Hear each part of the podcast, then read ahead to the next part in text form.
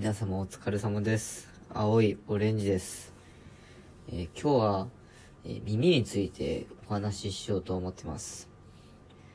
えー皆さん、耳は掃除していますでしょうか？これ本当に自分のこう家庭のこう、まあ、幼い時の生活ぶりがそのまま耳って現れると思ってて、えー生活していて人の耳の中を見ることって、まあ、まずないとは思うんですけど、ただ不思議と仕事をしていると人の横に座ることってありますよね。あと、この最近だったら正月とかで、あの、もし親戚にお会いした方は、こう、誰かの横に座っていることってあるじゃないですか。その時に、ふと、人の耳の中を見てみたことがあるんですよ。まあ、僕ら職場ですね。職場で、まあこう、職場仲間の耳を、まあ、見ようと思ってみたっていうよりも、なんかまあ目に入ったけ見たんですけど、まあ耳って、なんか面白い具合に耳の中って真っ暗じゃないですか。ほんと、深海みたいに光が入りませんみたいな感じで、耳真っ暗みたいな。で、その先には何があるかわからないみたいな、えー状態になってると思うんですけど、えー悲しいことに、本当に耳が、こう、まあ、耳掃除がですよね。が行き届いてない耳って、あのー、まあ、本当に、悲惨な状態になってる人が一定数はいます。で僕もそれを見たときに正直自分事じゃなかったんですよ。で、僕は、あの、冒頭でも言ったんですけど、家庭環境で差が出るって言ったんですけど、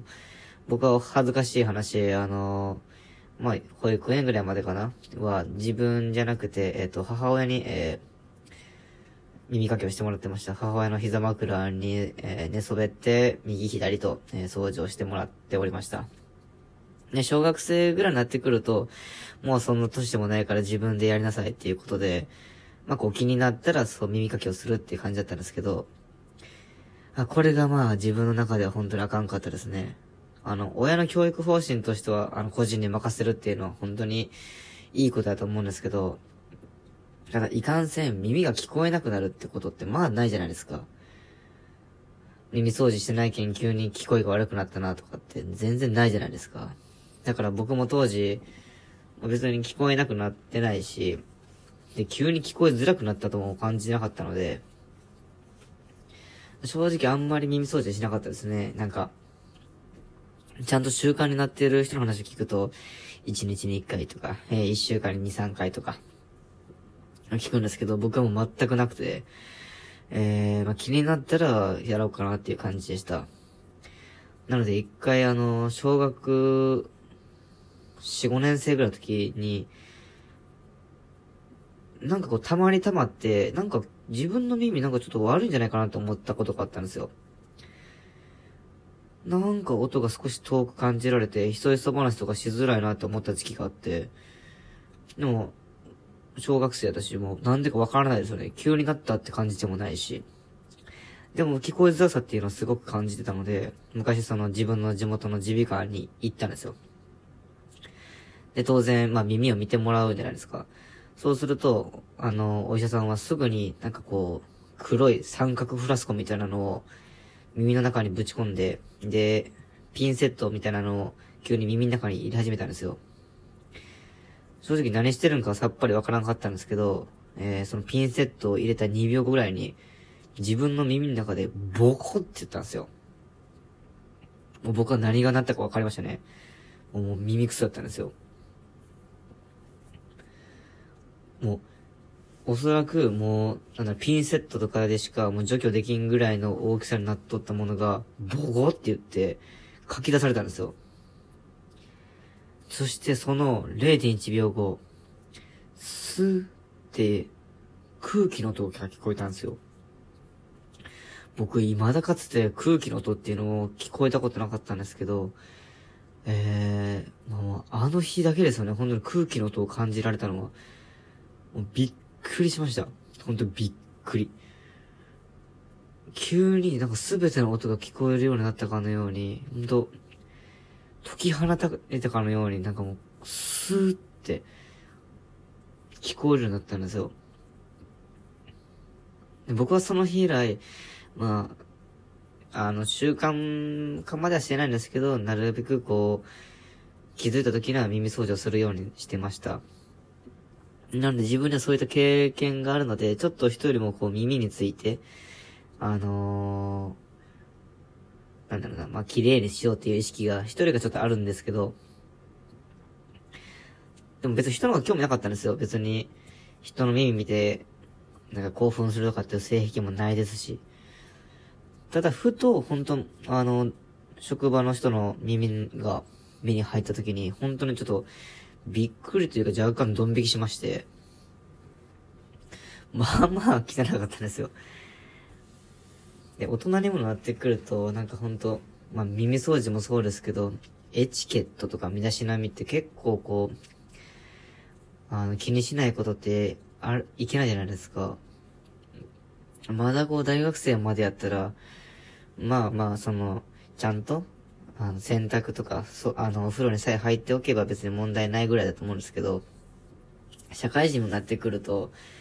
まあその、髭一本にしろ、その鼻毛一本にしろ、えー、耳にしろ、その髪型にしろ、まつげにしろ、眉毛にしろ、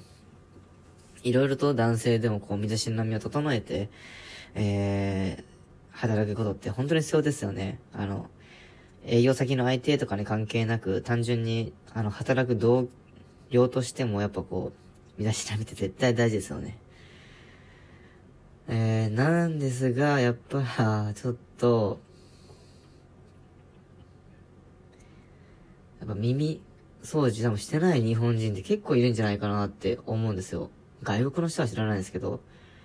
どうしてかって、やっぱこう、まあ、特に日本って別に耳をきれいにしようとする文化はないし、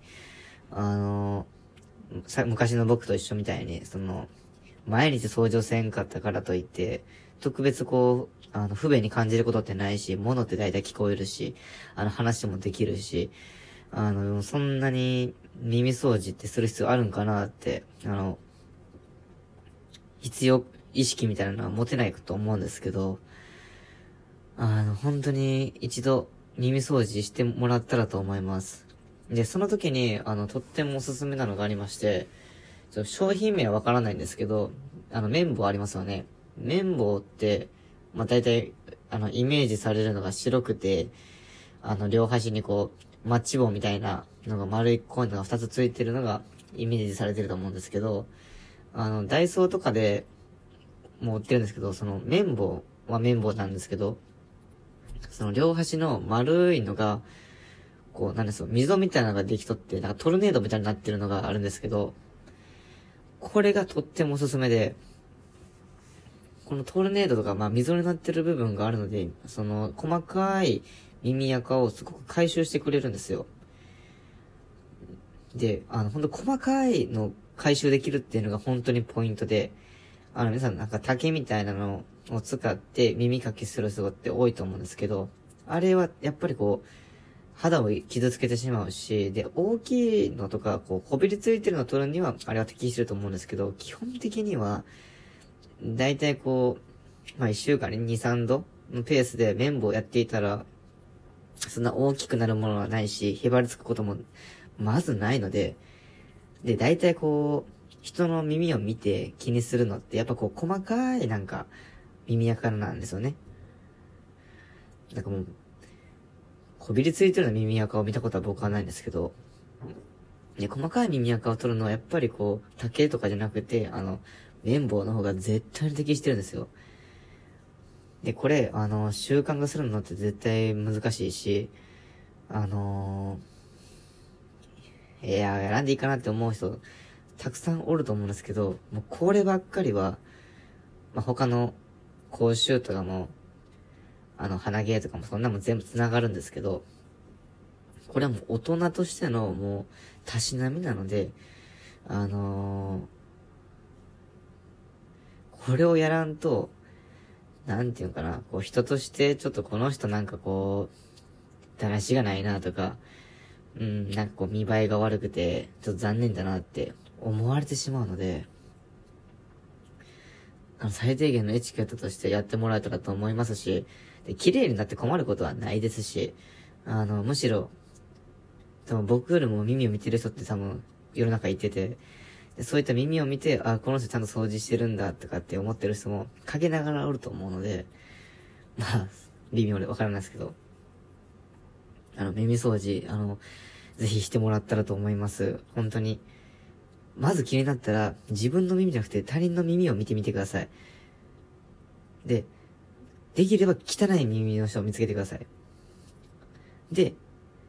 あ、僕の耳、私の耳ってこんなに汚いんだっていうの分かったら、多分明日からすることになると思うので、ぜひとも、あのー、まずは、人の耳を見て、そして、えー、ダイソーでもいいので、100均の綿棒、えー、トルネード型夏を買ってもらえたらと思います。えー、それでは、皆さん、明日も頑張ってください。